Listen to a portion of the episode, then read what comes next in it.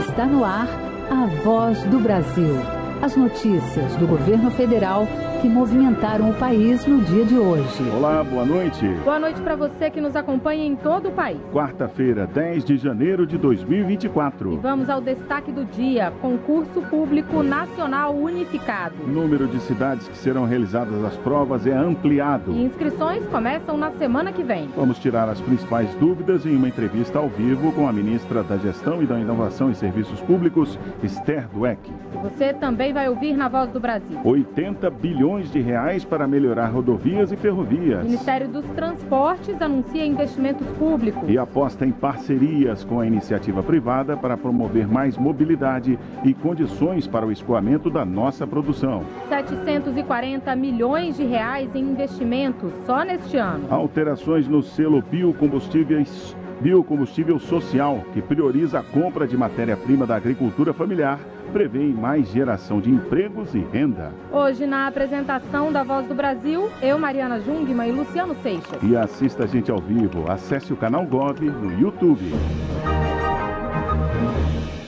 Foram divulgados hoje, agora há pouco, os editais para o Concurso Público Nacional Unificado, que vem sendo chamado de Enem dos Concursos. A ideia é que candidatos de todo o país tenham condições iguais de disputar as vagas na administração pública federal, fazendo uma prova que será aplicada em 220 cidades. São mais de 6.600 vagas para 21 órgãos públicos. Hoje nós vamos conversar com a ministra da Gestão e da Inovação em Serviços Públicos, Esther Dweck, sobre os detalhes previstos e tirar dúvidas dos ouvintes da Voz do Brasil que pretendem disputar uma dessas vagas. Boa noite, ministra, bem-vinda mais uma vez. Boa noite, Mariana. Boa noite, Luciana. É um prazer estar aqui de novo com vocês. Ministra, vamos começar então explicando o modelo do novo concurso. Ele traz um formato em blocos que dividem os conhecimentos específicos para cada área de atuação. A senhora pode explicar melhor como que vai ser essa avaliação? Quais são os blocos? Então, a gente fez uma divisão, né? a gente tinha 21 órgãos, vários cargos em cada órgão. E a gente, em parceria com os 20 ministérios, na verdade são órgãos e ministérios que estão participando, a gente definiu esses blocos temáticos. Então, são oito blocos temáticos, né, e a ideia não é por, por órgão, na verdade, é por especificação do cargo. Então, por exemplo, os engenheiros, mesmo de vários órgãos, estão concentrados num bloco mais ligado à engenharia exatas. As áreas sociais também estão em um bloco. Então, mesmo, por exemplo, o IBGE tem vagas em vários blocos diferentes, porque são a, a especificidade mais das áreas estatísticas estão num bloco, as áreas humanas estão mais em blocos, as áreas de engenharia estão em outros blocos, mesma coisa o INCRA, mesma coisa o MAPA, e tem o oitavo bloco, que são para cargos de nível intermediário, né, de nível médio, que não exige nível superior, que são basicamente para três órgãos, que é o IBGE também, que tem inclusive esses regionalizados pelo país, o, a FUNAI, que também tem cargo de nível médio, e também o MAPA, que tem cargo de nível médio. As demais áreas, né, os demais cargos e especialidades estão divididos nesses sete, dos demais sete blocos, que tem um pouco. Depois a gente pode até passar a lista certinha, mas a ideia é um pouco isso. Pelo, pelo tipo de especificação que aquela pessoa tem que saber, independente se ela vai estar num órgão ou em outro. E aí vão ser então, vai ser então uma prova objetiva para todo mundo e depois mais essa, essas provas específicas. Perfeito. Então, a gente vai ter todo o, o concurso ele vai ser realizado num único dia, em duas etapas, a parte da manhã para os cargos de nível superior, ele tem uma prova objetiva igual para todo mundo, para independente do bloco, e uma prova discursiva já específica da, do bloco. E na parte da tarde, ele vai ter provas, são mais é, 50 questões objetivas específicas do bloco. E dentro do bloco, a gente dividiu o bloco em cinco eixos temáticos, para poder ter dez questões para cada eixo temático. E, e aí o caso, assim, acho que as pessoas vão ter que ler o edital com calma, a gente vai ter lives para explicar isso com bastante calma. Mas, por exemplo, eventualmente, um, no mesmo bloco, vou ter alguém da FUNAI e alguém do, do IBGE, por exemplo. Tem uma vaga para o IBGE e uma vaga para a FUNAI. Pode ser que o cargo do IBGE dê mais peso para um eixo temático, o cargo da FUNAI dê mais peso para um outro eixo temático dentro daquele bloco. Assim a gente consegue ter os conhecimentos específicos aferidos e também esse conhecimento, essa ideia de que todo mundo tenha um conhecimento básico para ser um servidor público também. Tá Ministra, nós recebemos algumas perguntas de ouvintes da Voz do Brasil que também têm dúvidas em relação ao modelo em blocos. Vamos ouvir primeiro a Amanda Haddad de Belém do Pará. Eu gostaria de saber em quantos cargos eu posso me inscrever em cada bloco e também se o conteúdo das provas de um bloco são iguais para todos os cargos. Maravilha. É Amanda, né? Prazer, Amanda. Olha, todo mundo pode tem que se inscrever num único bloco, mas pode se inscrever em todos os cargos que estão dentro daquele bloco. É claro que alguns cargos podem exigir uma, uma formação específica. Podem ser, tem que ser um engenheiro civil, um engenheiro elétrico, um economista, um médico. Aí, obviamente, a pessoa só poderá se inscrever naquele para qual ela tem a formação. Outros cargos não exigem nenhuma formação específica, então todo mundo pode se inscrever para aqueles cargos que não exigem formação. Então, no limite, tem um bloco 7, por exemplo, ele tem 43 cargos lá. A pessoa, se em tese ela tiver possibilidade, ela poderia se inscrever nos 43. E aí, uma coisa muito importante para quem estiver se inscrevendo é a ordem de preferência né? Porque a gente vai, você vai escolher o bloco, essa primeira decisão, dentro do bloco quais cargos que você quer e dentro dos cargos as, as suas especialidades também. E pode ordenar tanto o cargo quanto a especialidade.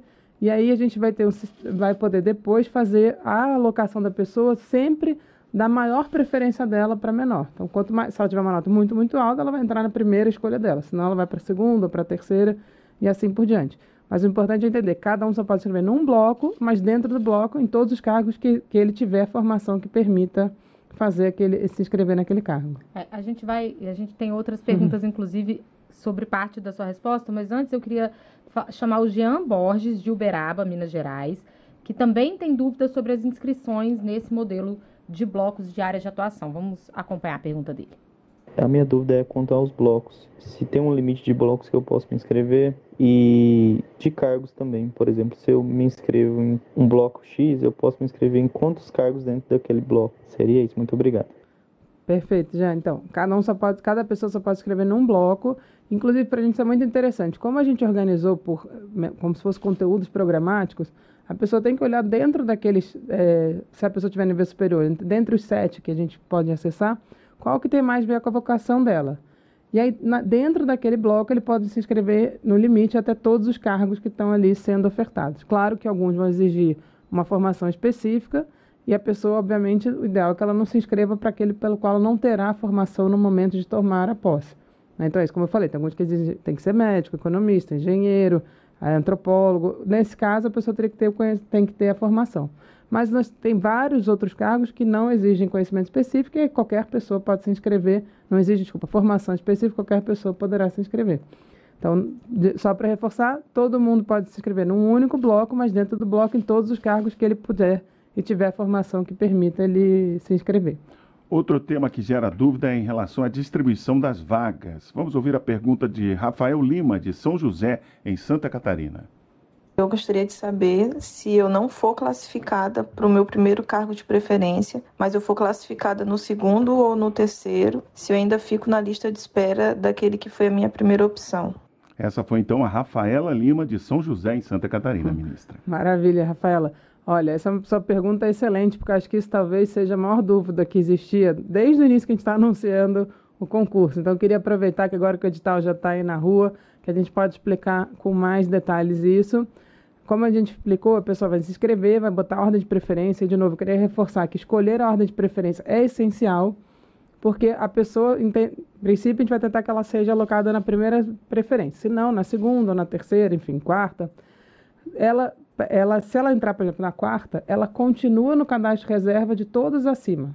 Da ah. primeira, da segunda e da terceira. Mas Essa não fica. Dela, né? É, mas não fica nos abaixos.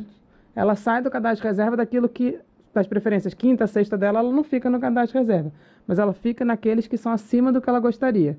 Ou seja, para que se, havendo, havendo espaço, né, ela tendo nota para entrar nos cargos que ela preferia, ela será chamada mesmo que ela já esteja trabalhando no cargo para o qual ela foi chamada. Essa era talvez uma das maiores dúvidas de todo mundo, todo mundo preocupado com isso. Ah, se eu opto por entrar num cargo que não era exatamente o que eu queria e depois abre vaga, eu perdi a oportunidade naquele cargo que eu mais queria? Não, não vai perder a oportunidade.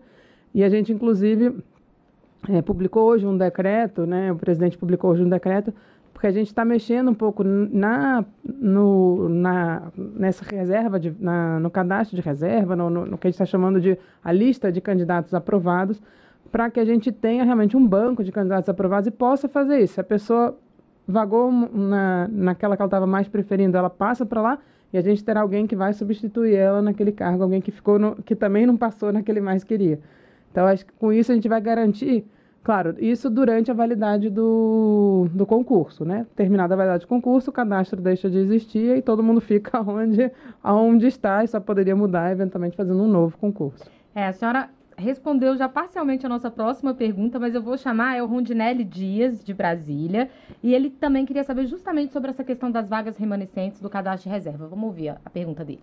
A minha dúvida sobre o concurso nacional unificado é em relação aos excedentes. Sabemos que muitas pessoas não se classificam ali, têm uma nota boa, mas ficam um pouquinho além ali do número de vagas. E queria saber sobre a expectativa dos órgãos, de fato, chamarem mais pessoas além das vagas previstas no edital tá bom? Claro, durante o período de vigência do concurso. Perfeito, maravilha.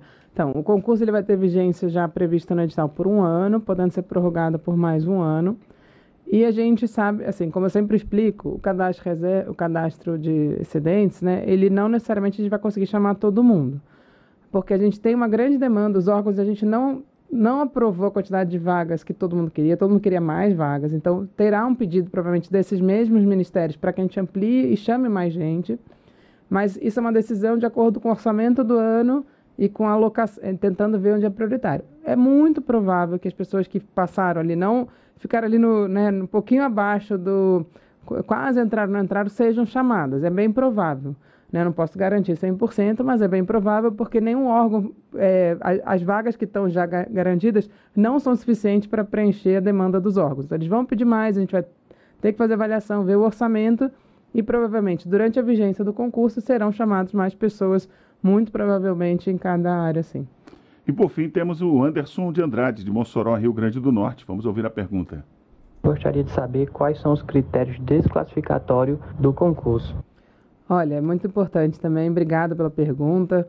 É, todo, você, é, cada candidato tem que ter 40% nas provas objetivas somadas, tanto a objetiva geral quanto a específica, as duas somadas, tem que ter, ele tem que ter, conseguir 40% dessas provas e ele não pode zerar a prova discursiva.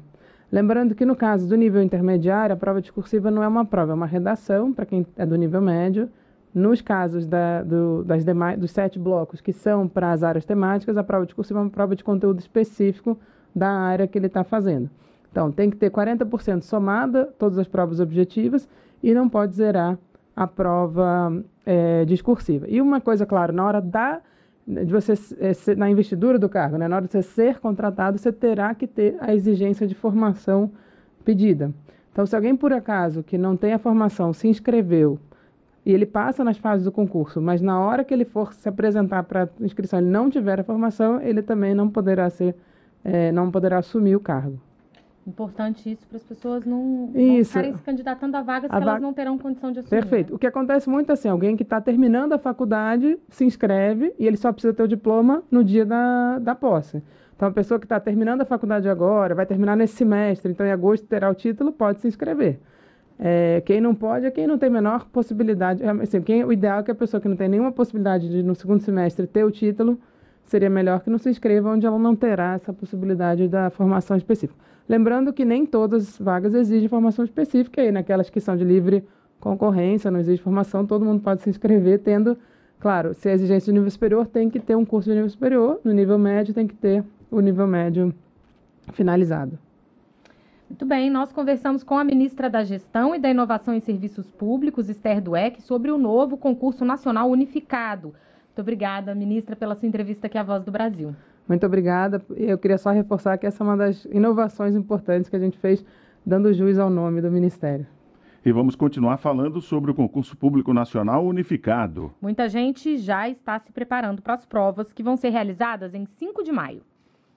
Apostilas e livros fazem parte da rotina da mineira Rita de Cássia Colares de Montes Claros, que vê a chance de entrar no serviço público aos 57 anos com o concurso nacional unificado. Eu sempre corri atrás da estabilidade. Olha para você ver, com 57 anos eu perdi esperança, né? Não pode perder esperança. A gente tem que estar sempre correndo atrás, realizar seus sonhos. E uma novidade, Rita vai poder fazer a prova na cidade que que vive, pois o concurso será aplicado em 220 municípios em todas as regiões do país. É uma oportunidade única. É um concurso com 6.640 vagas. Essas vagas são distribuídas assim em todo o Brasil e a possibilidade de acesso para todos os brasileiros. Assim como a Rita de Cássia, mais de 3 milhões de brasileiros devem se inscrever no primeiro concurso público nacional unificado. O concurso vai selecionar mais de 6.600 candidatos para 21 órgãos públicos. Os salários variam entre R$ 3.700 a 23 mil reais. A taxa de inscrição será de 60 reais para vagas de nível médio e de 90 reais para nível superior. Estão isentos quem faz parte do Cadastro Único para Programas Sociais, aqueles que cursam ou cursaram faculdade pelo Fundo de Financiamento ao Estudante do Ensino Superior, o FIES, ou pelo Programa Universidade para Todos, o ProUni. Também não precisam pagar a taxa aqueles que realizaram transplante de medula óssea. Para a professora de curso preparatório para concurso, Suzele Veloso, o momento é de estudar e se preparar para a prova que será realizada no dia 5 de maio. A gente tem conhecimentos que são básicos, né? Língua portuguesa, a questão, a parte do direito constitucional, que é aquilo que é comum a todo e qualquer concurso, seja de âmbito nacional, ou local estadual.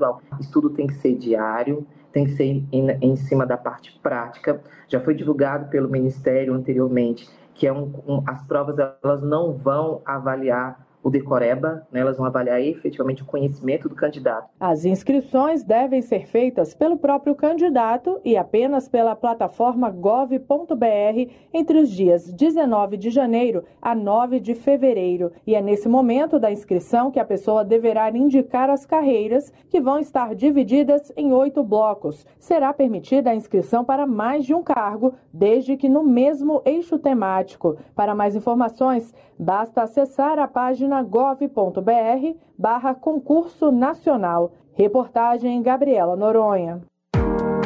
Quer saber o que o governo federal está fazendo pela sua cidade, seu estado? O site Comunica BR é um portal de informações sobre as entregas do governo federal que dizem respeito a você e tem tudo em apenas um clique. Ao entrar na plataforma, você vai saber qual projeto está sendo desenvolvido no seu município e quais recursos foram investidos nele. Acesse gov.br barra comunica BR. Governo Federal, União e Reconstrução.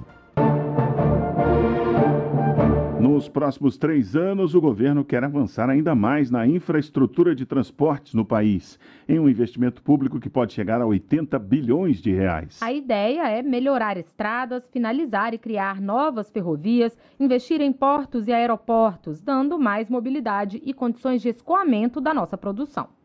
De 70 a 80 bilhões de reais é o valor que o governo federal pretende investir em infraestrutura de transportes até 2026. O objetivo é dar continuidade ao trabalho de recuperação da malha viária e garantir investimentos para a conclusão de ferrovias, melhorias em portos e aeroportos, entre outras ações. O governo também vai fortalecer a parceria com a iniciativa privada. Estão previstos 13 leilões na área de transportes para 2024, em seis estados: Rondônia, Mato Grosso, Goiás, Minas Gerais, Rio de Janeiro e Paraná concessões que podem injetar 122 bilhões de reais em investimentos privados por todo o país. O ministro dos Transportes, Renan Filho, citou alguns projetos que devem ser prioridade este ano. A duplicação da BR-101 em Alagoas, a duplicação da 101 na Bahia, o acesso à ponte bioceânica é, na BR-267, lá em Porto Murtinho, que vai ligar o Atlântico ao Pacífico, numa rota pelo Mato Grosso do Sul, fundamental. No sul, nós temos várias obras em andamento, obras super relevantes também.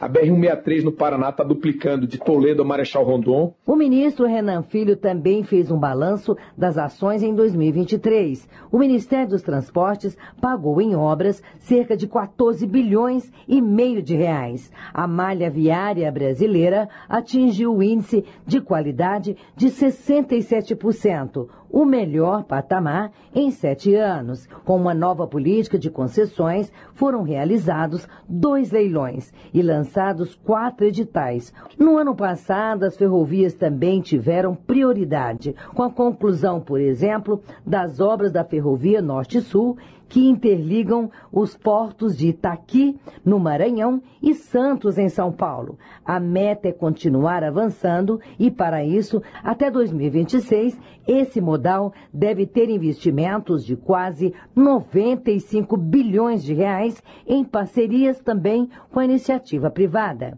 Reportagem Cleide Lopes. O governo quer estimular uma maior participação dos agricultores familiares na produção de biodiesel. Para isso, vai reformular o selo Biocombustível Social. O selo garante vantagens tributárias para empresas que priorizam a compra de matéria-prima da agricultura familiar.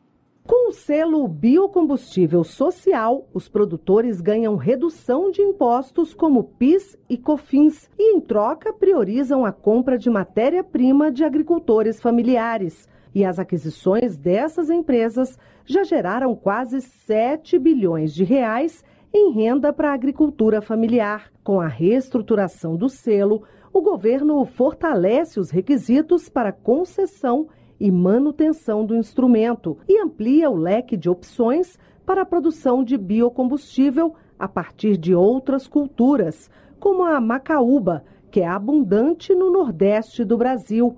O ministro de Minas e Energia, Alexandre Silveira, falou sobre a importância do selo para ampliar a produção de biodiesel. Vamos aproveitar as vocações da agricultura local e incentivar a produção de novas culturas, com a consequente melhoria da renda e da qualidade de vida das famílias. Com a revisão do decreto, em conjunto com a antecipação do cronograma de mistura de biodiesel no diesel deliberado em dezembro de 23, estamos criando uma oportunidade de investimentos da ordem de 740 milhões de reais já em 2024. O ministro do Desenvolvimento Agrário e Agricultura Familiar, Paulo Teixeira, destacou que o estímulo à produção de biodiesel não vai prejudicar a produção de alimentos pelos agricultores familiares. Sendo cooperativos de agricultores familiares, podem potencializar a produção de alimentos, porque o desafio nosso é ter energia limpa e ter soberania alimentar. A produção de biodiesel é uma das estratégias do país na transição energética. A partir de março, o teor de biodiesel na mistura ao óleo diesel, que é vendido ao consumidor, passa de 12% para 14%. Reportagem Luciana Colares de Holanda.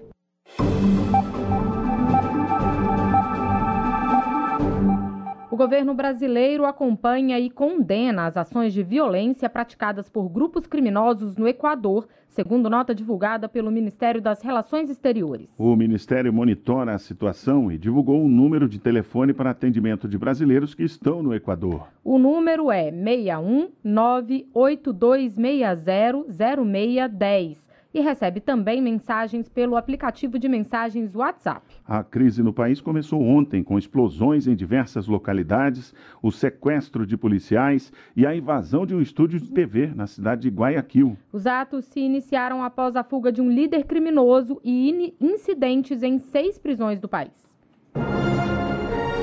E essas foram as notícias do governo federal. Uma realização da Secretaria de Comunicação Social da Presidência da República. Com produção da empresa Brasil de Comunicação. Fique agora com o Minuto do TCU e em seguida as notícias do Poder Judiciário e do Congresso Nacional. Boa noite. Boa noite para você e até amanhã.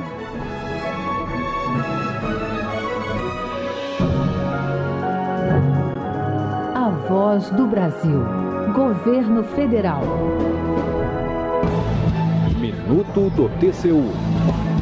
Estão abertas as inscrições para a segunda edição do Prêmio Ministro Guilherme Palmeira de Monografias, promovido pelo Tribunal de Contas da União. O concurso vai premiar os seis melhores trabalhos relacionados à solução consensual, que é uma forma de resolver controvérsias e prevenir conflitos. A premiação será dividida em duas categorias. A primeira é Tribunal de Contas, destinada a servidores das Cortes de Contas de todo o país. A segunda é a categoria Sociedade Civil, e vai receber trabalhos de acadêmicos, servidores públicos e cidadãos. O TCU vai premiar as três melhores monografias de cada categoria com 10, 5 e 3 mil reais. O objetivo do prêmio é estimular o desenvolvimento de pesquisas na área de solução consensual de conflitos. O prazo para inscrição vai até 29 de maio de 2024. Saiba mais em tcu.gov.br.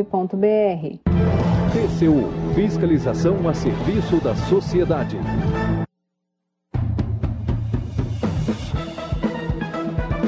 Você vai ouvir agora notícias do Poder Judiciário.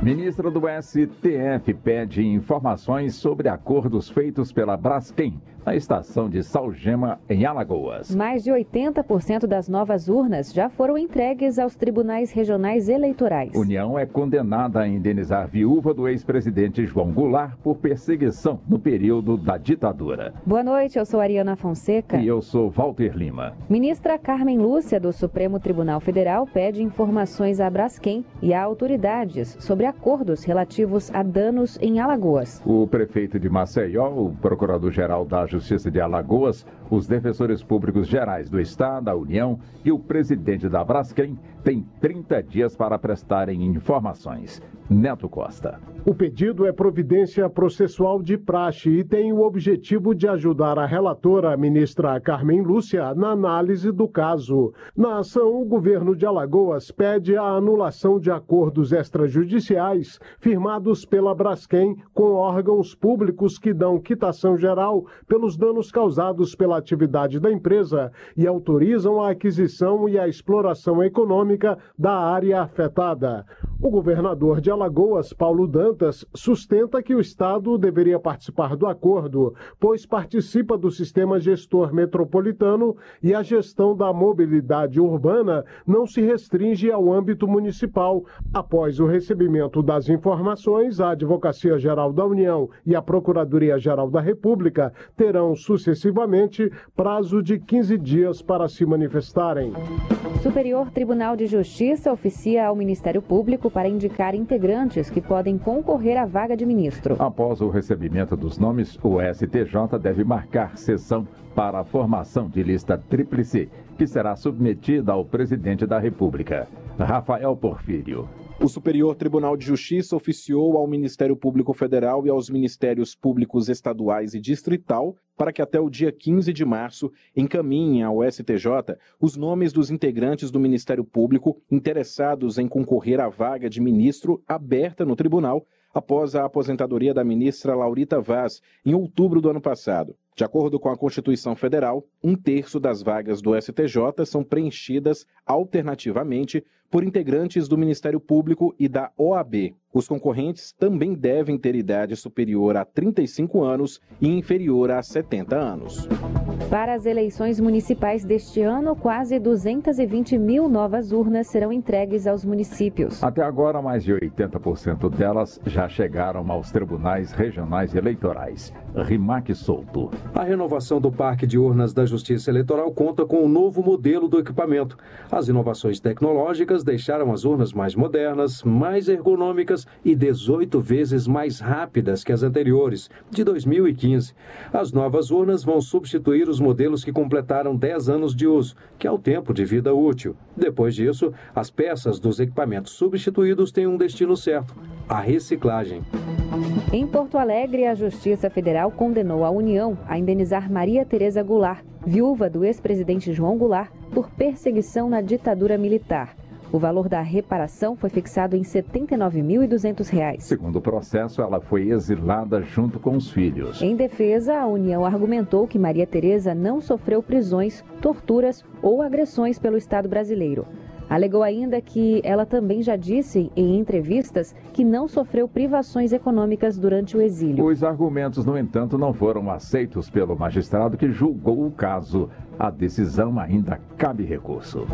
Servente de limpeza receberá hora extra por causa de divisão de intervalo. O intervalo era interrompido cerca de três vezes na semana. Anderson Conrado. A sétima turma do Tribunal Superior do Trabalho restabeleceu decisão que condenou a única limpeza e serviços a pagar horas extras a uma servente de limpeza por fracionar o intervalo para descanso dela. A prática ocorria cerca de três dias na semana. De acordo com os ministros, o fracionamento do repouso, em regra, equivale à sua concessão parcial com a necessidade de pagamento extraordinário. Você acompanha outras notícias do Poder Judiciário em 104,7 FM para Distrito Federal e em torno e também pela internet. Acesse radiojustiça.jus.br e siga pelo X, antigo Twitter. twitter.com.br Rádio e TV Justiça. Uma boa noite. E até amanhã. Notícias do Poder Judiciário, uma produção da Rádio Justiça, Supremo Tribunal Federal.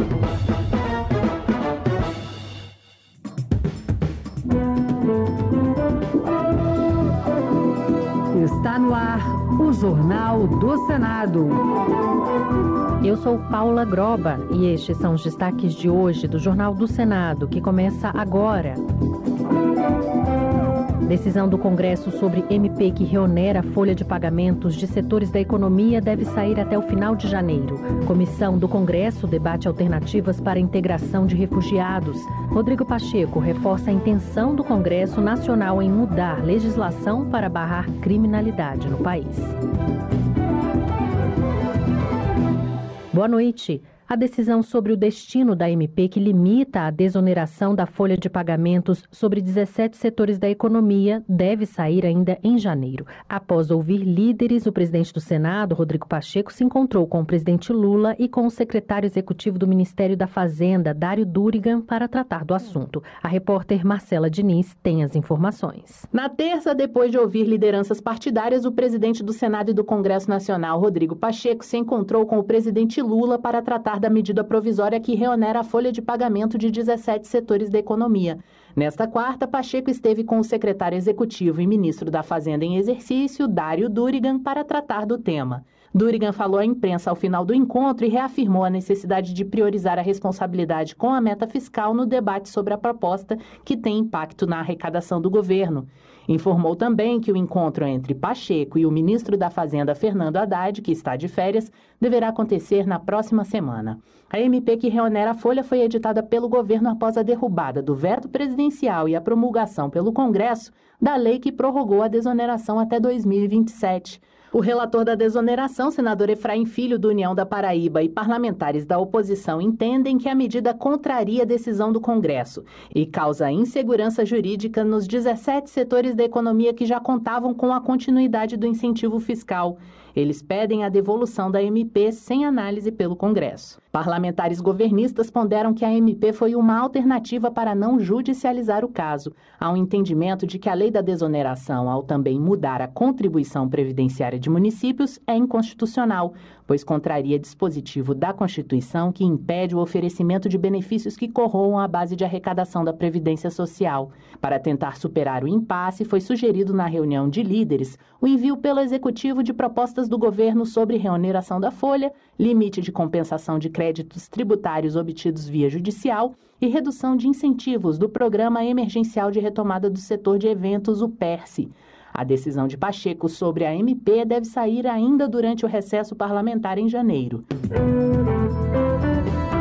Agora é lei. O Dia Nacional da Educação Legislativa entrou no calendário oficial. A data será comemorada em 15 de maio. Os detalhes com Júlia Lopes. O Dia Nacional da Educação Legislativa passa a integrar o calendário oficial de eventos nacionais, comemorado em 15 de maio. A criação da data tem o intuito de reconhecer o papel da educação legislativa na vida política brasileira e na promoção do exercício pleno dos direitos civis, políticos e sociais de parlamentares e cidadãos. De autoria do senador Paulo Paim, do PT Gaúcho, o projeto que deu origem à lei teve como relator o senador Nelsinho Trade, do PSD de Mato Grosso do Sul, que destacou a importância do legislativo na promoção de educação e política para a sociedade. Em quase duas décadas, a educação legislativa se consolidou como um segmento essencial para o aperfeiçoamento das atividades parlamentares. Ao longo do tempo, a educação legislativa avançou e se expandiu para além das casas legislativas e dos tribunais, beneficiando também a comunidades locais e a sociedade em geral, com a promoção de cursos de outros eventos voltados à formação política e para a cidadania. São exemplos da educação legislativa os cursos sobre educação política das escolas do Legislativo e, no Senado, as ações do Instituto Legislativo Brasileiro e do Interleges, além do programa Jovem Senador.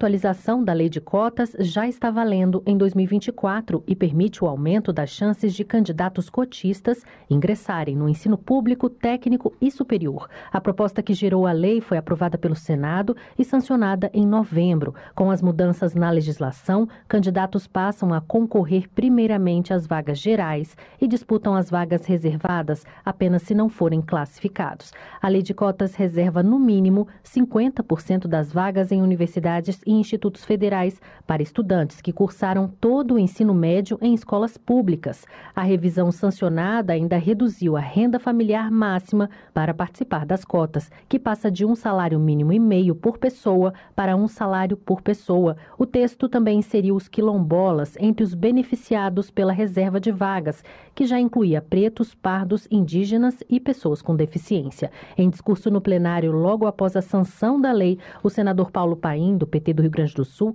defendeu a lei de cotas como uma das políticas afirmativas essenciais para corrigir distorções ocorridas no país ao longo dos anos. Conforme o INEP, em 2012, o número de ingressantes no ensino superior da rede federal por ações alternativas foi, nesse ano, de 40.661 estudantes. Esse número, só em 2022, foi de 108.616 estudantes. A Comissão sobre Migrações Internacionais e Refugiados do Congresso tem debatido as melhores formas de inclusão de imigrantes, pessoas refugiadas e apátridas. Em 2023, o colegiado discutiu iniciativas direcionadas à primeira infância e aos adultos que tiveram de se deslocar de seus países por motivos de guerras ou perseguição política, religiosa e social. Entre as medidas para garantir o direito de asilo, especialistas defendem processos menos burocráticos para a revalidação de diplomas. O repórter Luiz Felipe Liasbra tem as informações. A refugiada Mahamamo, hoje ativista dos direitos humanos, mesmo com mestrado, enfrentou uma série de obstáculos para a validação do diploma quando chegou no Brasil eu mesmo falando quatro línguas, eu como mestrado, a necessidade de me integrar foi muito grande. Queria validar minha diploma, porque validando a minha diploma eu conseguia a inclusão. A Agência das Nações Unidas para Refugiados, Acnur, implementou em 2003 a Cátedra Sérgio Vieira de Melo para agilizar os processos de revalidação de diplomas. De acordo com a representante do Ministério da Educação, Daniela Godoy, 39 universidades já integram a cátedra. São 39 instituições de ensino que são conveniadas essa cátedra, nesse né, programa de integração, com 771 vagas criadas, é, 22 instituições que oferecem procedimentos de ingresso facilitado né, para refugiados nos seus programas, nos seus cursos de graduação e pós-graduação. Em 1997, foi sancionada a Lei de Refúgio, que facilita o reconhecimento de certificados e diplomas, mas os desafios não deixaram de aparecer. O presidente do Senado, Rodrigo Pacheco, reafirmou que o Congresso deve alterar leis para combater a alta na criminalidade do país. Pacheco citou o projeto sobre as saídas temporárias, que está sob análise do Senado, e prometeu avanço na reformulação do Código Penal. Repórter Janaína Araújo. O presidente do Congresso Nacional, Rodrigo Pacheco, anunciou mudanças em leis que deverão ser feitas pelo Legislativo para reformular e até suprimir direitos como a saída temporária de presos. Na avaliação do senador, a pretexto de ressocializar, algumas leis estão servindo como meio para a prática de crimes. A manifestação de Pacheco foi feita após prestar solidariedade à família do sargento Roger Dias, morto por um preso que estava em saída temporária e já era considerado foragido pela polícia porque não havia retornado à prisão. Pacheco afirmou que é preciso reagir para que a violência não domine o país. Além desse fato, houve outros fatos nos últimos tempos que ensejam uma reflexão profunda da política brasileira e da sociedade em relação à segurança pública, ao sistema penal, à impunidade, ao sistema de cumprimento de penas, ao sistema socioeducativo de menores infratores. É uma reação para evitar que o Brasil vire um estado de absoluta violência. Nós temos que reagir de maneira inteligente, científica, sem arroubos, sem rompantes, mas fazer esse trabalho. O presidente do Senado mencionou a análise na Comissão de Segurança Pública do projeto que trata, entre outros temas, da extinção do benefício da saída temporária. Pacheco ainda ressaltou que pretende retomar a discussão da reformulação do Código Penal, prevista em projeto de lei de 2012 e em análise na Comissão de Constituição e Justiça.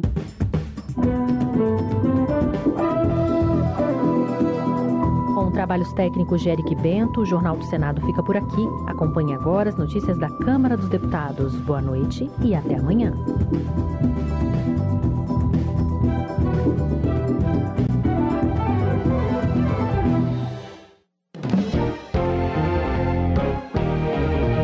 Jornal. Câmara dos Deputados. Impedimento de alegação de defesa da honra em caso de feminicídio pode ser votado pelo plenário. Comissão aprova projeto que inclui empresas de reciclagem no Simples Nacional. Projeto cria serviço de identificação de idosos desaparecidos. Boa noite. Está em análise na Comissão de Constituição e Justiça da Câmara um projeto que pretende facilitar a localização de idosos desaparecidos.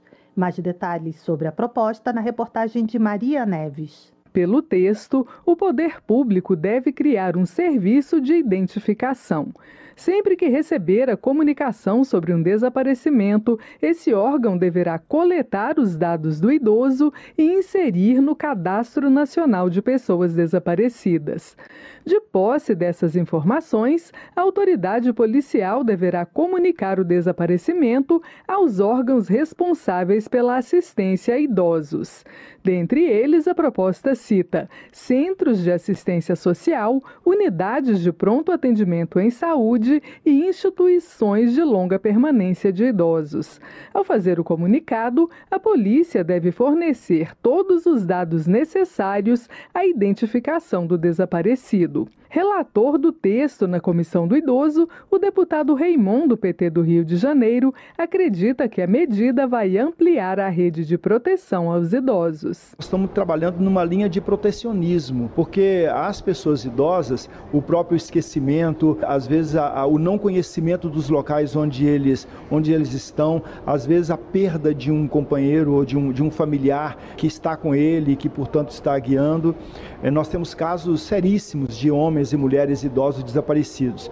Quando nós estamos querendo a inclusão deles nesses cadastros de pessoas desaparecidas, na relação com os CRAS, na relação com os CREAS, com as delegacias de polícia, nós estamos ampliando essa rede de proteção. Ao apresentar o projeto de lei, a deputada Silvier Alves, do União de Goiás, relatou que mais de 200 mil pessoas estavam desaparecidas no Brasil entre 2019 e 2021.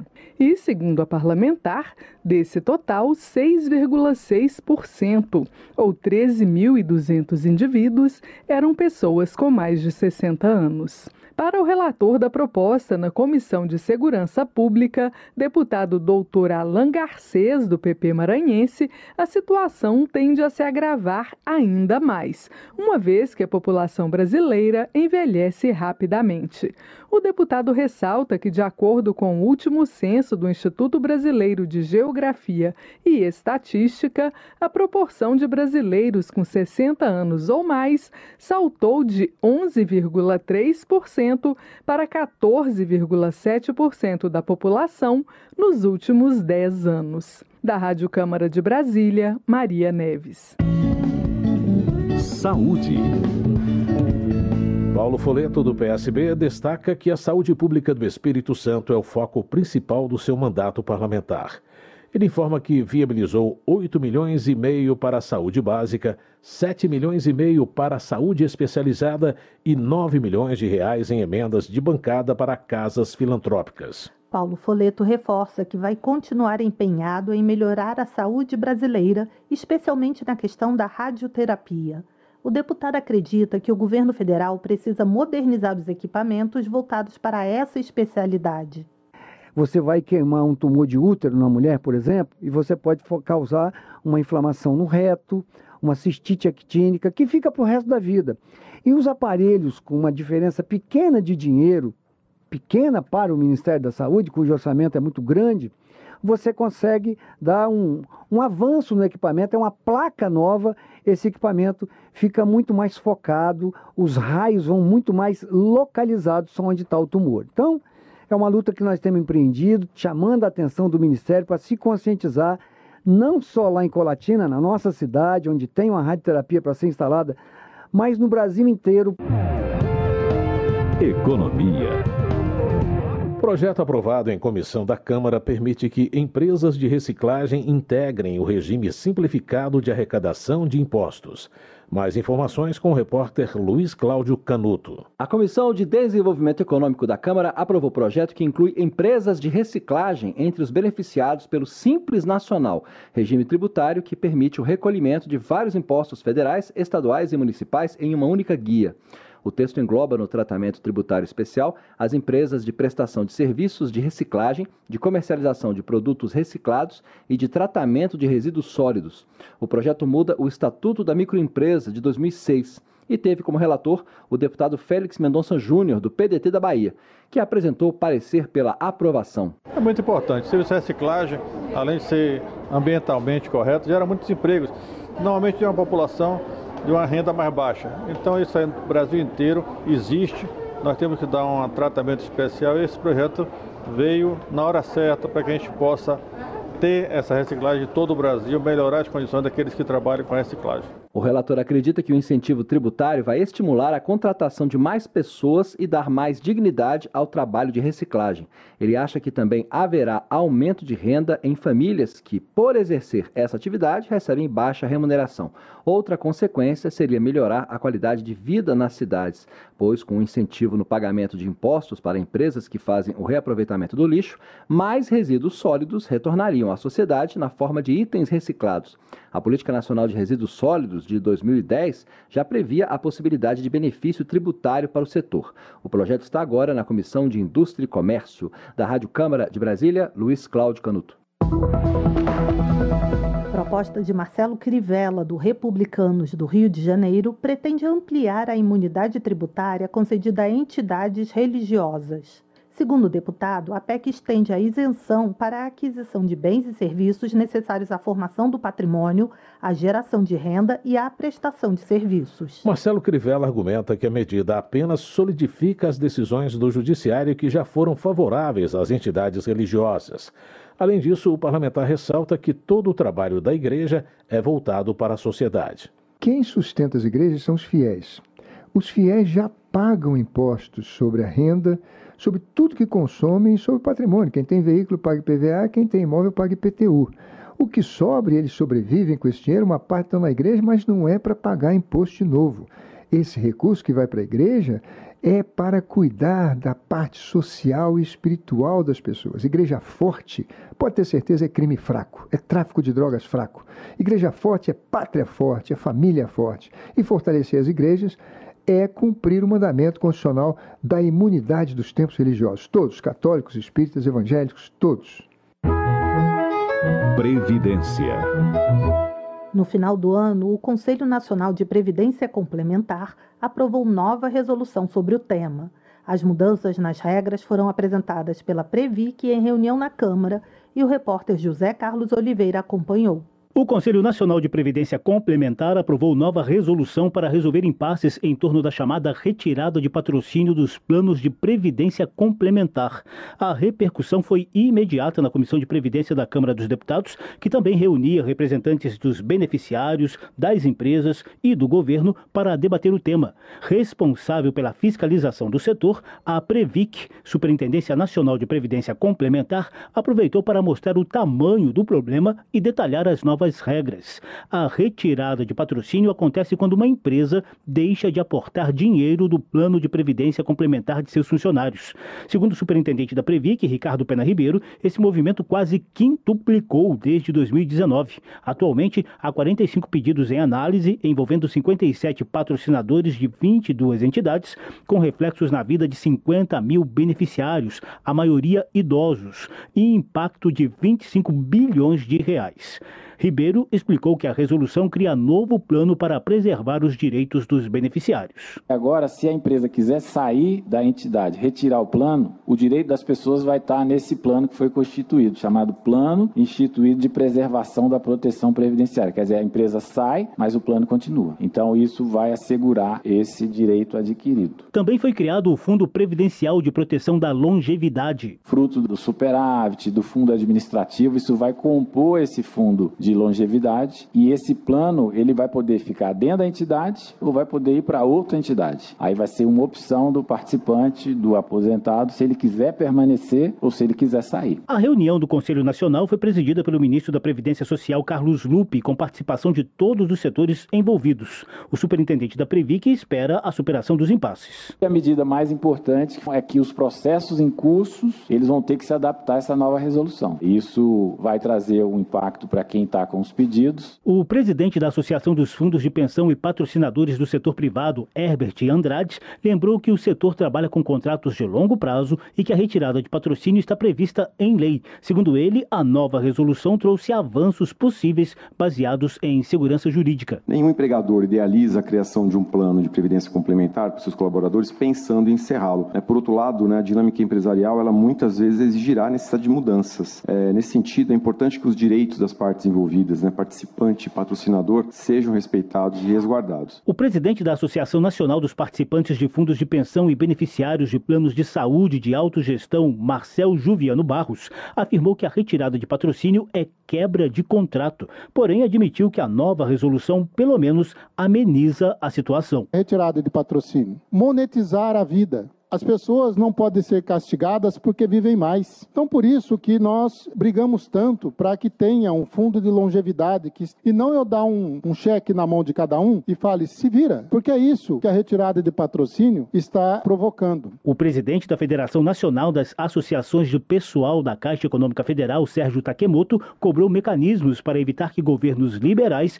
incentivem a retirada de patrocínio. É preciso criar travas para que em qualquer governo não consiga fazer a retirada de patrocínio. Isso é urgente. Organizadora do debate, a deputada Érica Cocai, do PT do Distrito Federal, reconheceu avanços com a nova resolução do Conselho Nacional de Previdência Complementar, mas vai propor a instalação de uma subcomissão para propor ajustes na legislação. Não se precifica vida, nem se precifica direito. Há direitos que estão pactuados e que precisam continuar sendo assegurados. Os deputados Vicentinho, do PT de São Paulo, e Reginete Bispo, do PT do Rio Grande do Sul, também se comprometeram a buscar novos avanços para os beneficiários da Previdência Complementar.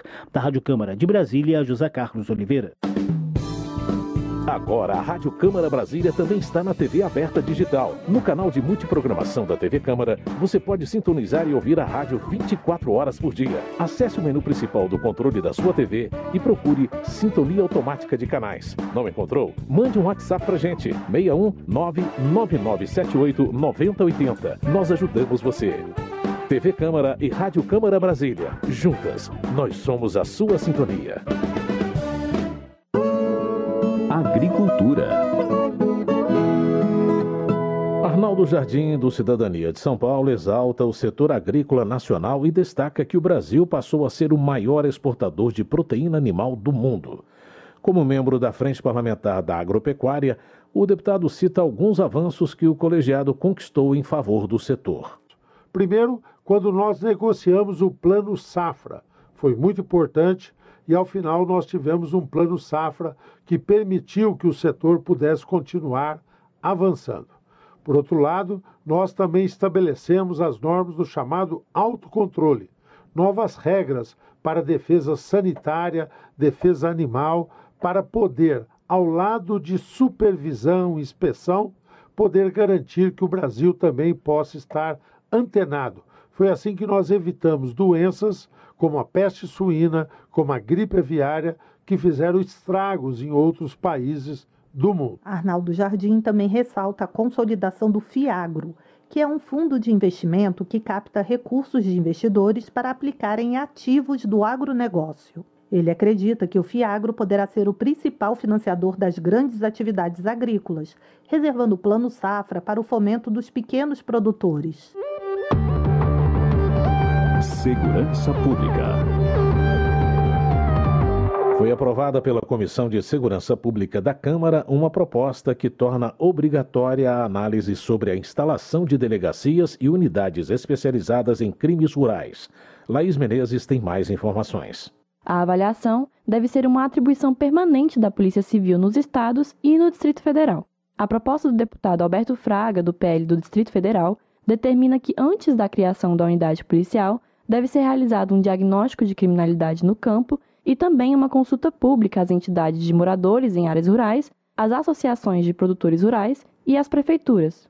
O relator do texto, deputado Capitão Alden, do PL da Bahia, afirmou que a criação das delegacias especializadas pode contribuir com o desenvolvimento da agropecuária e da economia. Ele explicou que a estrutura das polícias hoje nos estados não conta com profissionais qualificados para o combate ao crime rural e, por isso, também deve ser considerada a criação de batalhões de policiamento rural em todos os estados. A ideia é você trabalhar a parte investigativa com a criação de uma delegacia especializada, treinada, capacitada pelos órgãos de segurança e, paralelo a isso, a criação de batalhões especializados no combate e enfrentamento a crimes praticados nessas áreas. O projeto de lei que torna obrigatória a análise sobre a instalação de delegacias rurais também já foi aprovado pela Comissão de Agricultura da Câmara mas ainda deve passar pelas comissões de Finanças e Tributação e de Constituição e Justiça. Da Rádio Câmara, de Brasília, Laís Menezes. Preocupado com o aumento dos feminicídios, Luiz Couto, do PT da Paraíba, alerta para o crescimento do número de estupros e de casos de violência doméstica. Na opinião do parlamentar, é necessário um processo de educação familiar. É importante o processo educativo. Nós precisamos fazer com que as pessoas possam se respeitem, se amem. As pessoas se casam muito mais, muitas vezes não se preparam para o casamento. A violência praticada porque muitas vezes o marido quer ser o dono da mulher, é, quer definir o momento que ele quiser para é, exercer a atividade sexual e muitas vezes a mulher não está preparada naquele momento, aí vem o estupro. Então a violência é do feminicídio que a cada momento cresce de forma assustadora, mesmo tendo lei, a Lei Maria da Penha, outros projetos também que foram aprovados. Luiz Couto considera que um ambiente doméstico forjado pela violência contribui para o desenvolvimento de pessoas violentas. Ele acredita que falta mais respeito na sociedade. Justiça está pronta para ser apreciada pelo plenário a proposta que reforça a proibição da tese de legítima defesa da honra no caso de crimes de feminicídio. O projeto foi aprovado recentemente pela CCJ e a repórter Paula Moraes explica os detalhes. A Comissão de Constituição e Justiça da Câmara aprovou uma proposta que estabelece no Código Penal que não será considerado legítima defesa praticar infração penal contra mulheres em situação de violência doméstica e familiar, a pretexto de defesa da honra. O texto aprovado também fixa no Código Penal que o atenuante de pena previsto para quando o crime é cometido por motivo de relevante valor moral ou social não valerá em casos de violência doméstica e familiar. E no caso de homicídio, a redução de pena prevista para quando o crime for impelido por motivo de relevante valor social ou moral ou sob o domínio de violenta emoção logo em seguida à injusta provocação da vítima, também não poderá ser aplicada em crimes de violência doméstica e familiar. Em março de 2021, o Supremo Tribunal Federal firmou o entendimento de que a tese da legítima defesa da honra é inconstitucional por violar os princípios constitucionais da dignidade da pessoa humana, da proteção à vida e da igualdade de gênero. A relatora na CCJ, a deputada Sâmia Bonfim, do PSOL de São Paulo, considera, no entanto, importante firmar esse entendimento em lei por garantir mais segurança jurídica. Segundo Bonfim, o argumento da legítima defesa da honra culpabiliza a vítima. Acreditando a mulher a responsabilidade pela agressão que ela sofreu ou pelo assassinato que ela acabou sofrendo desse mesmo agressor. Por muitas vezes essa tese foi utilizada, criando, além de uma sensação de absoluta injustiça para as mulheres que já foram violentadas, ou seja, uma revitimização, uma nova violência, dessa vez uma violência judicial, mas também uma permissividade, como se as mulheres fossem culpadas por estarem sendo agredidas ou por estarem sendo assassinadas. De acordo com dados do Anuário Brasileiro de Segurança Pública, divulgado em julho de 2023, 1.437 1.117 mulheres foram vítimas de feminicídio no Brasil em 2022, um aumento de 6% em relação ao ano anterior. 70% das vítimas têm entre 18 e 44 anos e também 70% foram mortas dentro de casa. A proposta que reforça na legislação que não será considerado legítima defesa praticar infração penal contra mulheres em situação de violência doméstica e familiar a pretexto de defesa da honra ainda depende de análise pelo plenário. Da Rádio Câmara, de Brasília, Paula Moraes. Termina aqui o Jornal Câmara dos Deputados, com trabalhos técnicos de Everson Urani e apresentação de Mônica Tati e José Carlos Andrade. Uma ótima noite para você. A Voz do Brasil retorna amanhã. Uma boa noite. Você ouviu A Voz do Brasil. Boa noite.